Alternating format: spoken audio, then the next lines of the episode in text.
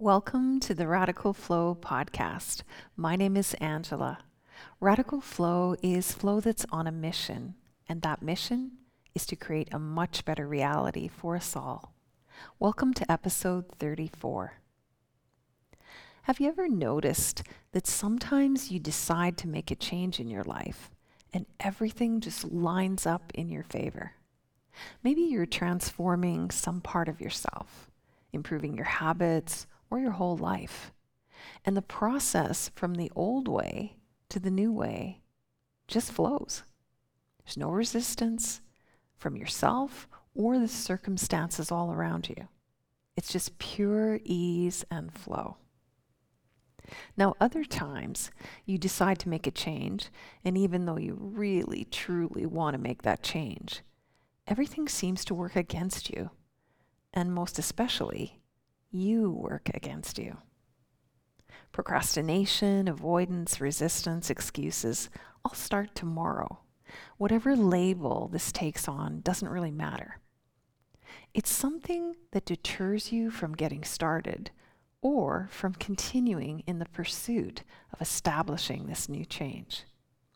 In fact, it's the opposite of ease and flow. It's more like difficult and defeating. Now, many people will jump in now and say, well, perhaps the change isn't right for you, and that's why it's so hard. Maybe it's the wrong time, or it's the wrong idea. These things can definitely be possible, but I think if we're really honest with ourselves, we'd agree that often what's really happening is that we're giving up on ourselves as soon as our goal gets a little bit uncomfortable. I know that's true for myself in many instances. And it's true that pretty much everyone experiences both of these ways to making changes, both the flowy way and the struggly way. Struggly, I just made up a new word, I like it. Now, for every change that's effortless to you, there's someone out there who's struggling to even get started. And for every change that's hard for you, there's someone out there who flows right into that change effortlessly. We're all different, and yet we're all the same. So why wouldn't we just set aside the struggly changes and just do the flowy ones? Sounds better, sounds easier. Well, again, if we're honest with ourselves, we know that overcoming the struggle to make the change not only gets us the change, it also empowers us to feel like we can do anything. It builds strength in our character and resilience in our mind.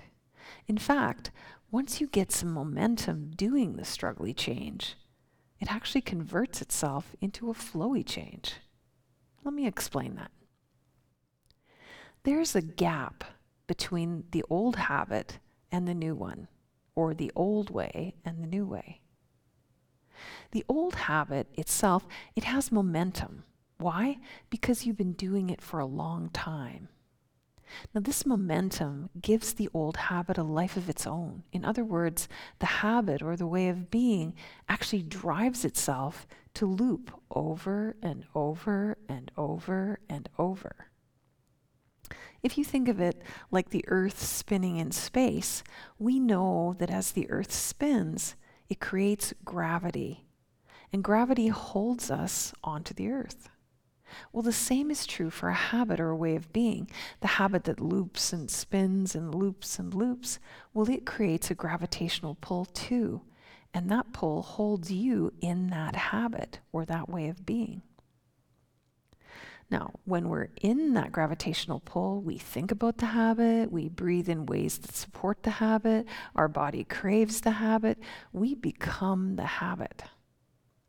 So to shift from a well-established habit into a fresh, new, and different habit, the new and different habit has to have more gravitational pull than the old habit. So in our case of a flowy change, that's exactly what happens. One day we're one way and doing things one way, and then something happens that shifts our perspective, our breathing, our body, and our being toward the new way of being and doing. I love those shifts because the new way has so much momentum that it pulls you out of the gravitational pull of the old way. It's a literal tipping point. And once you tip toward the new habit far enough, the new habit pulls you in. As if a tractor beam was pulling you off the earth into a spaceship. But often, and most often, the gravitational pull of the old habit is just so strong that it's stronger than the pull of the new habit. And what we need in that case is a way to launch ourselves into that flow. And to do that, we need discipline. Ooh, discipline. It's such a trigger word for so many of us. To some, discipline is punishment. Being disciplined for doing something wrong. No one likes that kind of discipline. Now, to some, discipline means effort or exertion or non-fun. In fact, discipline is sometimes referred to as the ruiner of fun, or so my son told me back when he was 6. So far, these definitions, discipline isn't too enticing. It's punishment and non-fun. Now, to some others, discipline is a practice or an area of study. You know, like she was studying the discipline of psychology. Disciples are members of disciplines or philosophies or practices. I know, I'm still not selling anyone on the merits of discipline with these catchy definitions.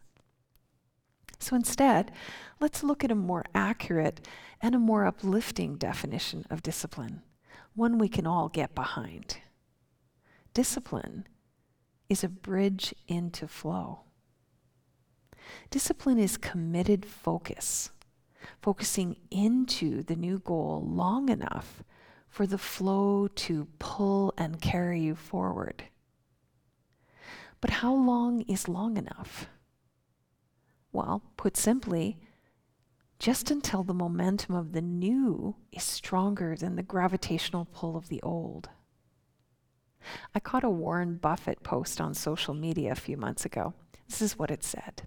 It said, "It takes 21 days to start a habit, 12 weeks to find your groove, 6 months to lock it down, 1 year to crave it, and 2+ years to make it part of your identity." Now, these are some pretty practical and useful timelines on really nailing down a habit, a new one. And even though each person will have different timelines with different new habits, these time markers, well, they have power. And they invite a really great question. In the struggly changes that you've been not yet successful in making, how many days of committed focus forward did you give the new habit? Now, if you're like most, the answer is often less than a week. Think of it this way. Imagine you're swimming and flowing in a river and you get pulled into a whirlpool of spinning water. The whirlpool pulls your body into it, and now in order to break free, you have to swim hard enough and long enough to get out of that whirlpool spinning force. And you have to swim into the flow. You can't swim against the flow because you'll get out and the flow will just send you right back in. So if you swim for 3 seconds and you do 6 strokes, you're not likely to break free. If you swim for 30 seconds and do 60 strokes, you'll likely be farther away from the epicenter and maybe even far enough to break free of that whirlpool's pull. Discipline is focusing into that flow and doing the strokes necessary to break free of the old habit. So if you were learning to walk, you'd have to try enough times to train yourself to stand and move one leg and then the other. If you were learning to talk, you'd have to try speaking and making sounds enough times until you coordinate all the speaking apparatus to make the sounds that represent what you mean. If you were learning to type, you'd have to place your fingers on the home keys and practice the strokes and do the drills until your brain automatically moved your fingers and the keys without thinking. In all of those examples, you'd be employing discipline, focusing on the new habit long enough for the new habit to pull you into its flow. Sounds simple. And discipline is now starting to sound a whole lot more interesting and appealing, isn't it? Now, I want to unpack this a bit more. But before I do, I'm dying to share something really cool that my friend Jen Cloberdantz and I are creating for September. Now, Jen is an epigenetics, nutrition, fitness, and mindset coach. Both she and I have made a lot of positive changes in our lives, and we have some of those struggling changes that we just haven't found our groove in or locked down yet. One day over coffee, we talked about some of those struggling changes we're each experiencing and some common ones that our clients are facing. After some good heart-to-heart honesty and some lighthearted giggles, we decided to team up, to pool our different areas of expertise to create a highly focused 12-week intensive called Developing Discipline. And by discipline, of course, we mean committed forward focus and action that puts you into flow with your new habit. Now, with Jen coaching health, fitness, and physical high performance for her clients, discipline is key for them getting into their groove of optimal eating and movement and mindset. This course is going to be the perfect kickstart for her clients, equipping them with mindset and practical application of discipline so they can bridge the gap between where they're starting and where they want to go. And for me, coaching my clients into heightened flow states so they can access fresh ideas, creativity, innovation, and brilliance, so they can solve problems, break old habits, and get shit done, landing epic results in every area of their life, their business, their relationships, and more. Discipline is the key to prime themselves to get into flow. In other words, developing discipline is a win-win for all of our clients and for us. Why us? Because Jen and I are dropping our own goals into this program, and we're going to join everyone who signs up in one big, momentous forward focus. Not only will we be getting in our grooves with our new habits, we'll all be developing the habit of discipline itself. How cool is that? I can't be more excited. And the good news is it doesn't matter where you are in the world. You can join because we're offering Developing Discipline online. And in fact, Jen's going to jump onto one of the next future episodes of this podcast so we can unpack our vision and, really see what we've got going for this powerful group adventure. Are you excited? I know I am. No matter what your struggling goal is, the principles to get yourself into flow with the new goal, well, they're all the same.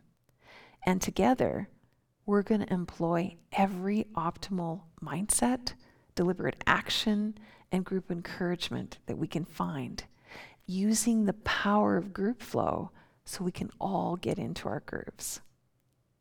I was sharing this with a client a week ago, and she immediately pointed out, 12 weeks, according to Warren Buffett's idea on habits, only gets you into your groove. It takes 6 months to lock it down, a year to crave it, and 2 or more years to make it part of your identity. She said, what happens after 12 weeks? Well, not to worry. As we approach the 12-week mark, those who've made it into their groove are going to be invited to continue into a phase 2 program to lock down their new habit and truly make it a part of who they are. We'll give those details as that comes. Now, if you simply can't wait for details because you're in, this is totally for you. Just email me at connect@flowtribe.ca and I'll get you some advance information. And for now, let's do something that can get us all focusing forward. Let's choose a new goal In fact, let's revive one of those old struggly ones that you start and stop and start and stop and start and stop and have yet to be successful in locking in. Now the first step, after you've revived this beautiful goal, is to drop all the judgment about the fact that you haven't yet found your flow in it. Obviously, the whirlpool force of the old habit is really strong, and you've not yet been able to swim out of its pull. So stop beating yourself up about that. Instead, write about it. Write about this fresh new goal. What does it look like? What will it do for you? How important is this new goal to you? Then write about what you've tried so far. What happened when you tried these things? Be brutally honest and totally non-judgmental. Write about all the excuses your mind came up with to delay you starting or to stop you after you started. Get to know the whirlpool and how it works, how it holds you in it. Be curious. Be like a reporter on the National Geographic doing a special on the habitat of you in your habit. Remember, no judgment. Just educate yourself. Be curious. Learn. When you feel like you've really exhausted every angle to get to know this whirlpool that's holding you in, go back to the fresh new habit and reread and write more about how wonderful it's going to be as you head toward this new habit and bring this new habit into your identity, your way of being. These are wonderful flow primers and are sure to progress you toward locking in your goal. And yes, I promise I will share all the details of Developing Discipline soon. August 8th is when registration opens for that course. September 12th is the official start date. 2 days prior, on September 10th, we're going to do a kickoff live workshop to get you organized, connected, and pumped about developing your discipline. I want to thank you for listening to today's Radical Flow podcast. As always, it means the world to me that you do. If you're ready to lock in your flow skills, reach out to me through flowtribe.ca and we'll get you started in a coaching program that is perfect for you. And if you're dying to get signed up for Developing Discipline, email me at connect@flowtribe.ca. That's connect@flowtribe.ca for advance information on the program, the investment, and the expectations. And until next time, have a most amazing week, and we'll see you in the flow.